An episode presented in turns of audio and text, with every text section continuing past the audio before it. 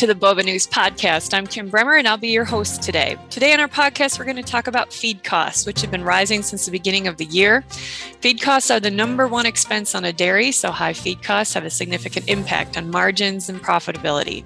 With me today to talk about what producers can do to offset some of these high feed costs is Trent Dato, a nutritionist with GPS Dairy. Trent is owner of Dato Dairy Consulting LLC, serving dairies as an independent dairy nutrition and management consultant in southern and western Wisconsin. He has years of on farm and feed industry experience, which grants him the ability to provide a holistic approach to farm specific goals. Trent completed his Bachelor of Science and Master of Science in Animal Sciences and Ruminant Nutrition, respectively, at the University of Minnesota. His research focused on rumen fermentation and how feed additives and corn byproducts may impact cow health and production. And after graduating, Trent worked as a technical specialist, providing support to feed mills and nutritionists in the area of protein and amino acid balancing. Welcome to the podcast today, Trent. Thanks, Kim. It's a, it's a pleasure and honor to be here. So, first, let's just start out. Can you give us a sense of where we're at in terms of feed costs? Um, they're high. Like you said in the intro, Kim, uh, they've started climbing uh, late last year um, and steadily rose up until about uh, the middle, end of June, July. And we're starting now just to see a little bit of reprieve, but they are still well above, above um, you know, trend line averages and five year averages. So, um, dairymen have definitely been starting to feel the squeeze uh, for sure, especially as uh, 2020, 2021 contracts are starting to expire here uh, this fall. We're looking to to rebook feeds for 2021, 2022. So, how did we get here? What has caused the the unusual rise? Um, so just like everything right now in the economy, it's a, probably a variety of of causes. Um, and each feed ingredient probably has a different story behind it.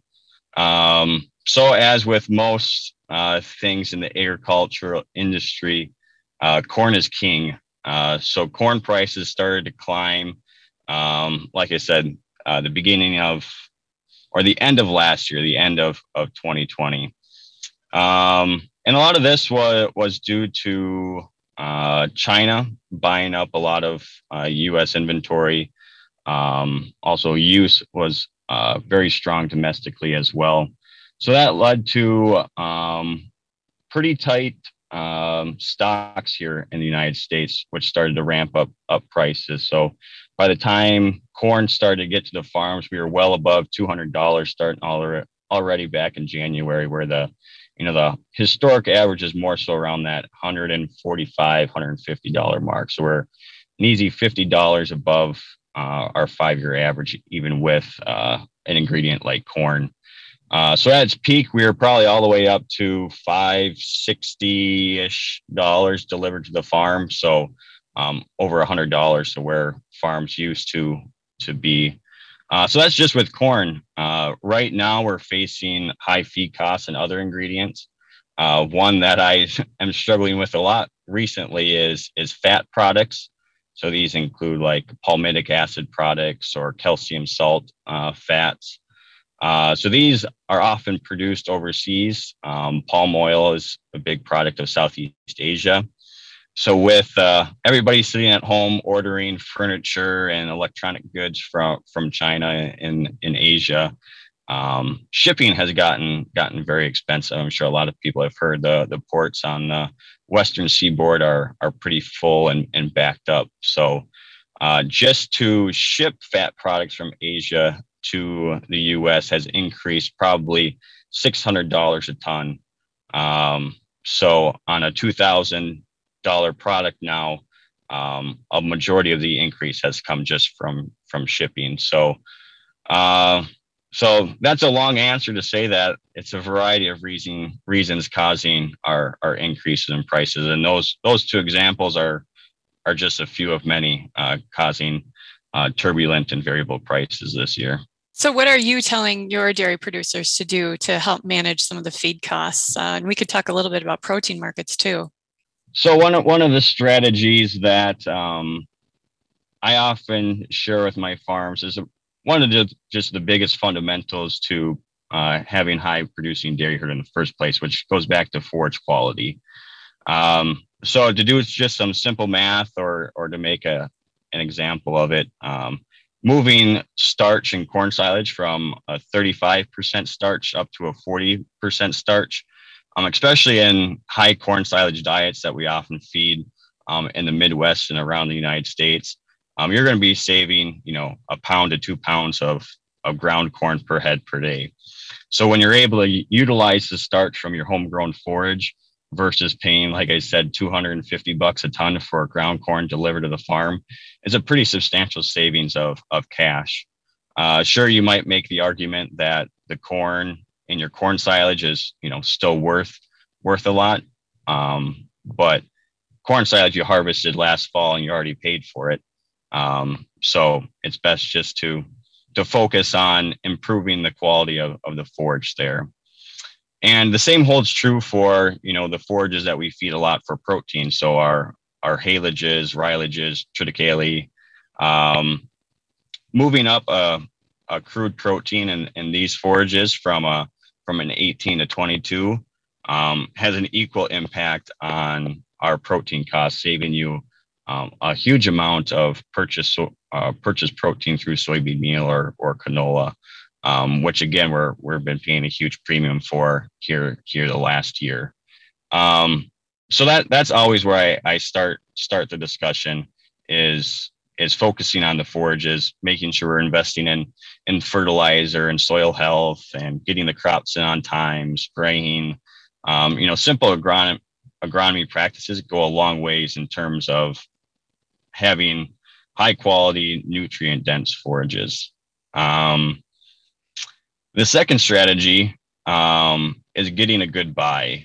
Um, and by this, and I, I, steal that terminology from one of my colleagues, um, is being able to look ahead to try to predict where where markets might be going. And probably even more simply than that is just to, to secure yourself with a price that you can make money with.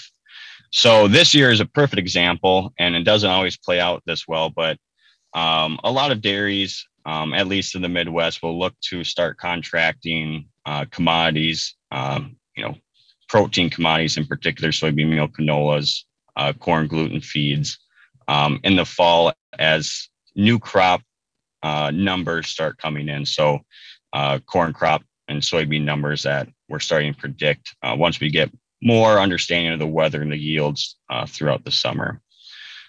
So anywhere from you know the middle of June to October is a good time to start looking at uh, locking in uh, contracts and feed prices for the following year. So a lot of dairies who did that this previous year were able to you know lock in you know three hundred and thirty dollars soybean meal or three hundred dollars soybean meal versus uh, farms who had to pay cash prices throughout the year, uh, you know, are paying upwards of, you know, 460, 450. So um, you're saving, you know, over a hundred dollars just by locking in your your fee contracts um, ahead of time. Uh, but the the opposite could could be true. I mean, we could be locking in high feed prices right now and have a bumper crop and prices start to fall. Um, but it's just having a good understanding of where the markets are at and what feed prices you need on your farm in, in order to to make a profit and make money. So a good understanding of your overall farm financials will give you the the power to to make smart decisions and quick decisions when it comes to purchasing um, other commodities. So, are there any really good buys right now that you think people should be taking a look at for forward contract forward contracting some of these commodity ingredients?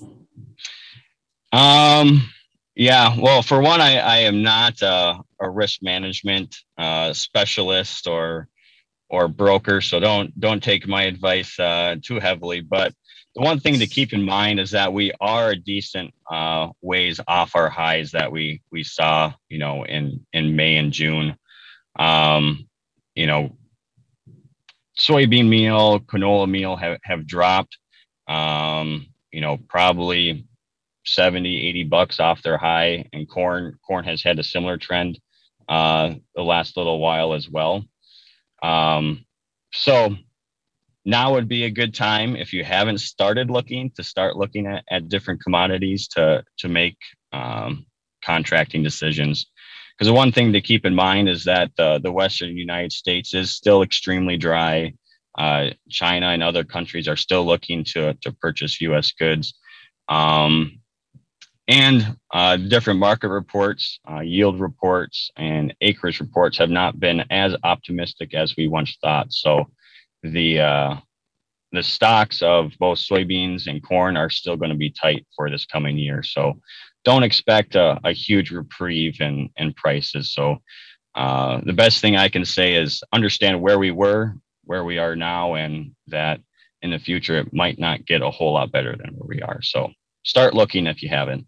So, what do you think the long term outlook is for feed costs, Trent? How long do you think we'll be dealing with this?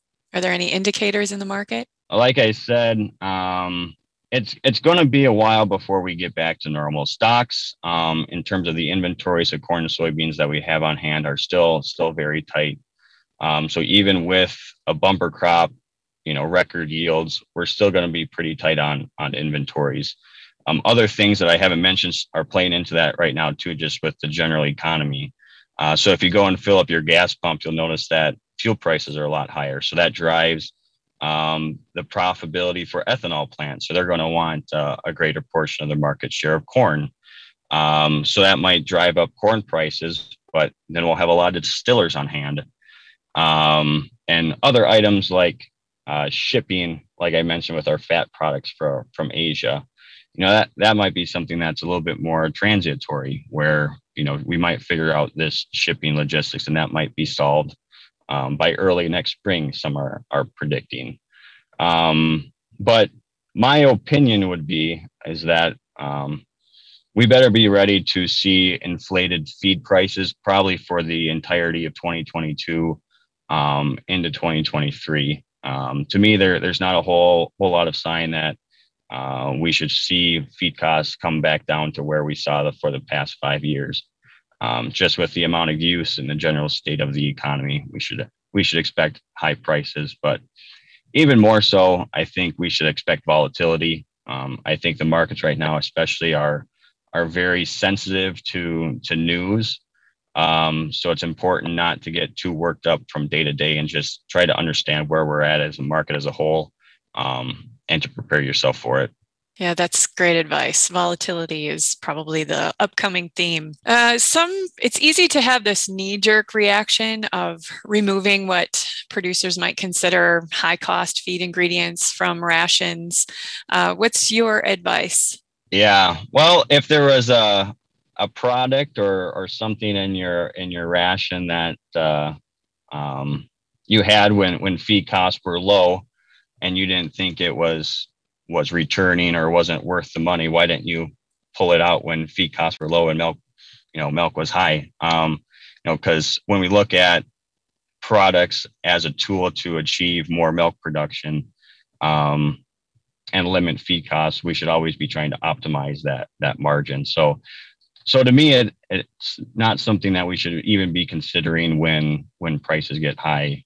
Um, however, um, we do work in a in a cash business. We are businesses who have to pay for for bills. So at times there are certain things that we do have to adjust or change to to manage um, manage the business properly. Um, so again, it goes back to some of my previous points of just kind of taking taking a step back, taking a breather to understand kind of where we at, uh, both in terms of your your herd performance, uh, your purchase feed costs, um, the time of the year, um, as well as the the overall markets. So when we start looking at uh, larger ingredients um, like fat, um, amino acids, items like that that we use as a tool for higher production, um, me personally, I'll be more hesitant to pull those because the value of the milk that we're shipping is still going to be much greater than the value of of the feed that we're feeding, or at least it should be. And where's the byproduct market today? Are there any byproducts out there that can serve as adequate replacements to some higher cost ingredients? Unfortunately, not not really. So one thing that that we do at at GPS um, is well every month we'll take the list of all the byproducts and ingredients available on the market, and we'll rank them according to their value. So when we're looking at their value, it's the nutrients that they are bringing in. So for example, corn gluten feed brings in a lot of protein, but not quite as much as soybean meal um, and canola. So we'll look at the value of the protein it's bringing in, not necessarily just the cost of the ingredient. So when we are are looking at um, items like that, um, we're able to try to find those those bargain uh, byproducts, if you will, or those those byproducts that are are highly valuable. Um, so as I mentioned earlier, uh, fuel prices are high, which is driving the the ethanol market. So the the inventories of corn distillers grains is uh, is starting to build. So corn distillers is actually one product that we're starting to see uh, pricing a lot better. Uh, the one thing with distillers um, and dairy cows is that distillers um, has a fair amount of fat in it. So oftentimes uh, nutritionists are somewhat hesitant to feed a large quantity of it in fears of lowering butterfat percent. Um, but it's a it's a trade off that might be uh, worth looking into more of uh, with distillers um, pricing in very well. Um, another one uh, that I'm a big fan of um, is is corn gluten feed. Uh, so this is uh, the byproduct left over from uh, the processing of, of corn to make high fructose corn syrup and some other corn products. Uh, so it's a like I said, it's a high fiber, higher protein type feed, um, and that one as well has been uh, pricing in well. So those are those are two products that I have my eye on as of late to consider putting in rations if they're not there already. Well, and you bring up a great point. There's always, everything is always changing. And it's important, uh, I think, for all dairy producers to be working with consultants that stay up to date. And along those lines, how do you keep up to date on all the information and how things are changing? Well, I'll tell you what, it's it's a it's a full-time job and I uh I do think that that's one of the best things that a dairyman can do nowadays is you know your day is filled with managing um, employees on your dairy. You know, you're trying to optimize production, work with the financials, uh, consumers, neighbors. I mean, your your hands are full. So um, make sure that you have people on your team that are going to help you with um, things like keeping an eye on the market. And I'll I'll even admit that it it takes a lot of time. So myself, uh, there's resources within my my team that I use, but there's other uh, risk management uh, companies that that deal with you know working with the chicago board more often have uh, better ears and relationships with uh, the processors of some of these byproducts. Um, have people placed throughout the country and throughout the world giving giving more more insight. So um, paying for uh, market advice whether that's a specific advisor or subscribing to a newsletter um, I think that that's the key, just to have a general sense of where the market is and to have um, a direct line uh, to people who who have boots on the ground um, where these products are produced. Well, thanks so much, Trent, for coming on today and sharing your expertise and your insight. This wraps up our Bova News podcast for today. If you like what you heard, be sure to follow Bova News on your favorite podcast subscription service. And while you're at it, go ahead and follow us on the various social media platforms and subscribe to our YouTube page. Be sure to check out our website, bovanews.com, for more information and alerts to upcoming podcasts and webinars. This has been your host, Kim Bremer. And from everyone at Bova News, have a great day.